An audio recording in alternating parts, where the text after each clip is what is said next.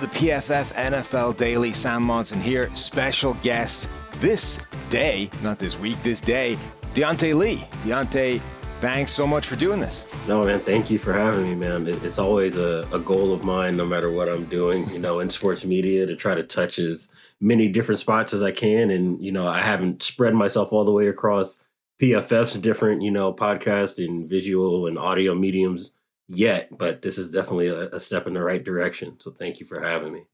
So it's going to be a fun one today because we're talking Trevon Diggs and why the PFF grade doesn't match the hype, the 11 interceptions, you know, the crazy um, all time season that he seems to be having if you work on those interception numbers. And, you know, I wrote an article that's up there on pff.com right now, essentially trying to explain why it is. But before I kind of poison the well, I want to hear what your take is generally on the season that Trevon Diggs is having this year. Um, you know, it's one of those things. I'm almost time. I'm going to make an, an awkward kind of tie-in, but it's the same way I kind of think about the Dolphins and the Chiefs winning streaks this season. Like it's a thing that's happening, and it's something that mm-hmm. you have to recognize is happening and honor it because there is a, a high degree of difficulty to to accomplish what's being accomplished here. Um, but in terms of like big picture takeaways, I'm not sure that there's much else to say about the season that Diggs is having, aside from the fact it's just like kind of marveling at the fact that there's a player that's generating this many turnovers.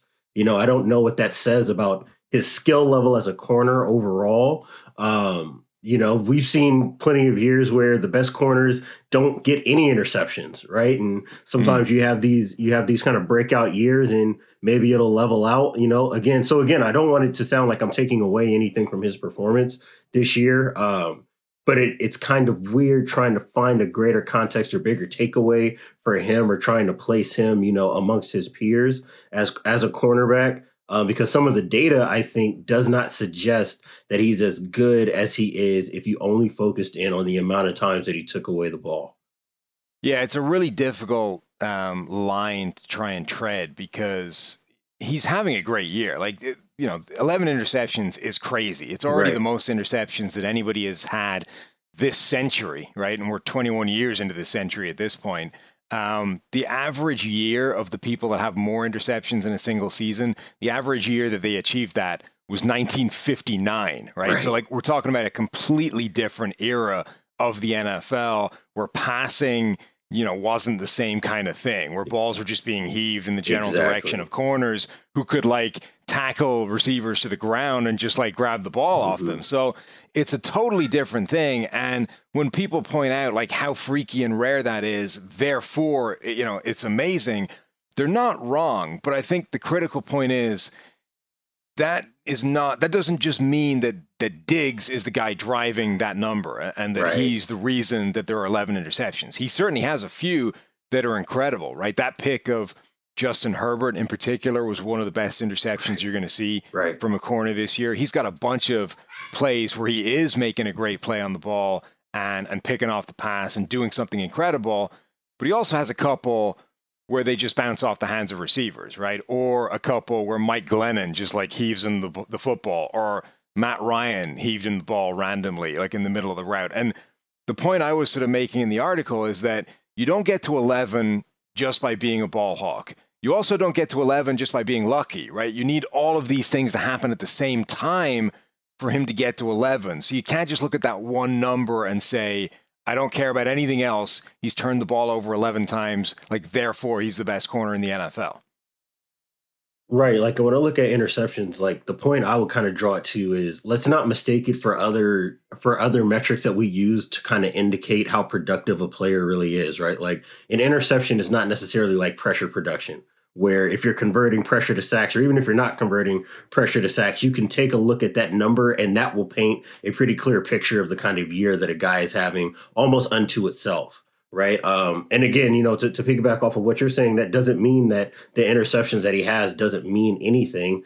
But like when you're looking at the amount of first downs and touchdowns that he gives up as a corner, yeah. if you're looking at that and comparing it to the other corners that are kind of within that range of 44, you know, 45 plus percent, the only one who's really in this list that I'm looking at that we also consider to be a really good corner will be like your Marshon Lattimore's. And with him, the context I'd give with that is that I know that the Saints play a ton of single coverage, a lot of man, a lot of bracket coverage on the inside, where you're asking your corner to basically play without any help at all throughout the year. So I can understand how his numbers would be a little bit higher. Um, you know, when you look at the amount of explosive passes that he that he allows, that's not something that you would typically consider to be a part of an elite corners game either. So it's a lot of like boomer bust play. So if you had a defensive end that logged 10 snaps, but also had like 40, 45 to 50% of his plays be graded negatively because he's just getting right. blown off the ball. Would you consider that a good edge season or would you just consider it a very productive,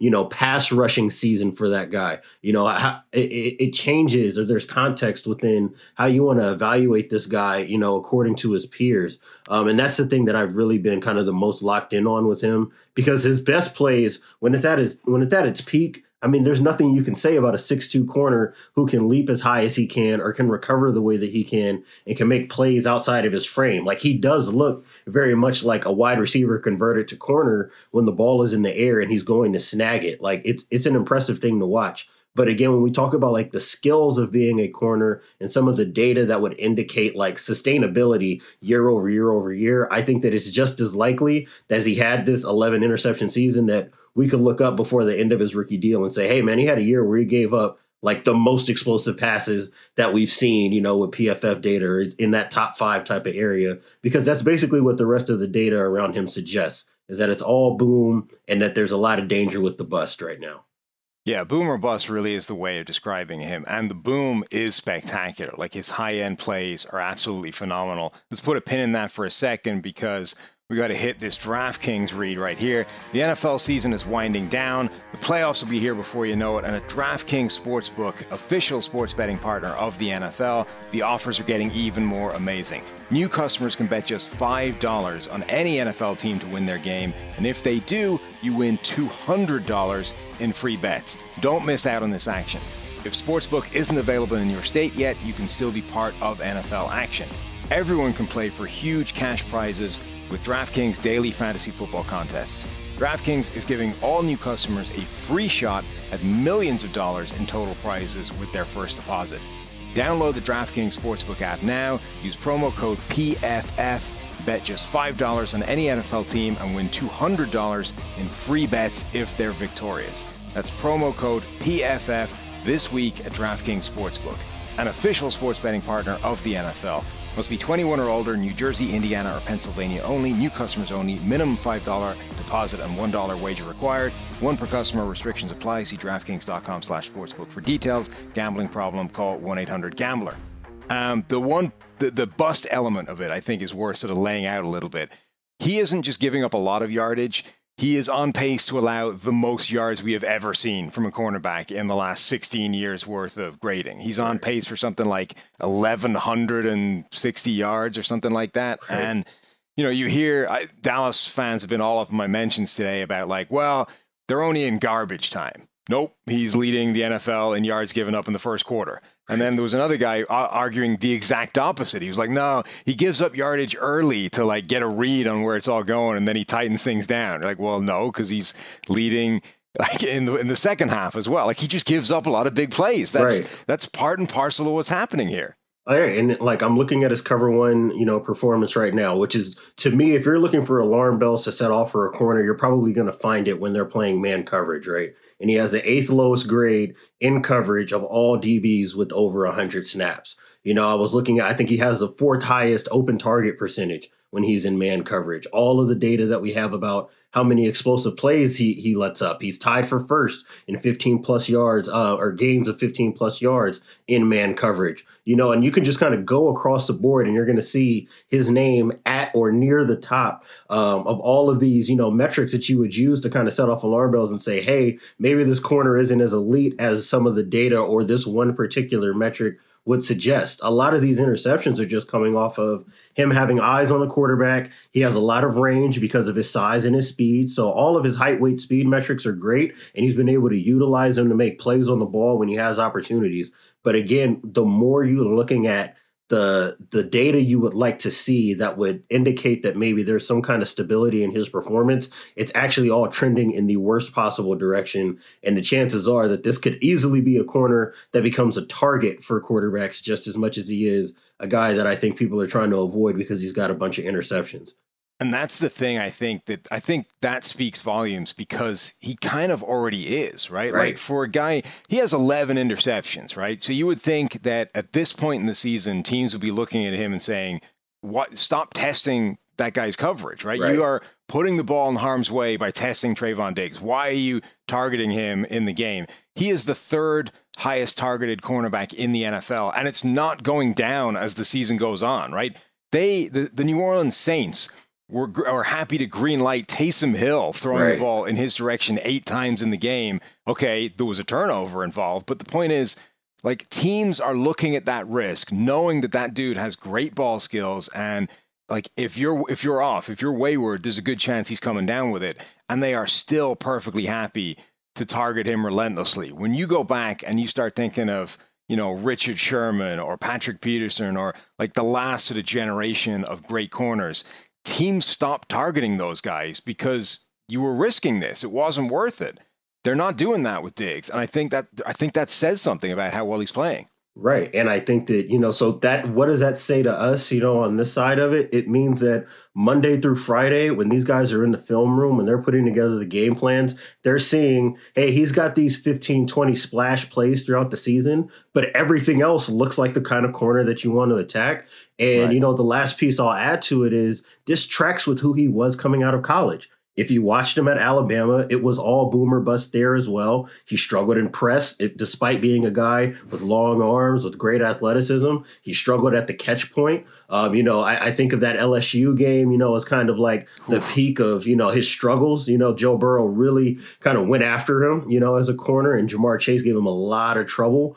Um, and, and, that's just who he was, which is why I was kind of blown away at his production, you know, yeah. this season. Um, but I think that there is again, you know, I want I'm going to keep harping on this point. There is going to come a tipping point, I think, based on the way that he's performing on every play that has not resulted in an interception, right. and when it's when he's not getting 11 picks in a season. I think and that that's when you're going to be really, really concerned about who he is as a corner on a play to play basis. And you can still see some of that sloppiness in technique. He's the most penalized corner in the NFL as well. And, you know, a couple of them are sort of just rough uh, technique with jamming at the line. He shoves a, a, a, hand in a guy's face. But there's a lot of coverage penalties in there as well, right? So we're talking about him leading the NFL and potentially leading all time in yardage given up. And that's not even counting the coverage penalties, which get hidden in that. Like there are so many negative plays in this guy's play. And that is basically why he's got a low PFF grade. We're not counting just the interceptions, we're not counting just the bad plays, we're counting all of it. And when you add it all up, it drags him way down to where a lot of other corners are. There are many corners having a better season, is essentially what the grading tells you. So, anyway, that's it from me, Sam Monson, and thank you so much, Diante Lee, for giving us his take on why Trevon Diggs is uh, worse than the interception total says. That's been today's PFF NFL Daily.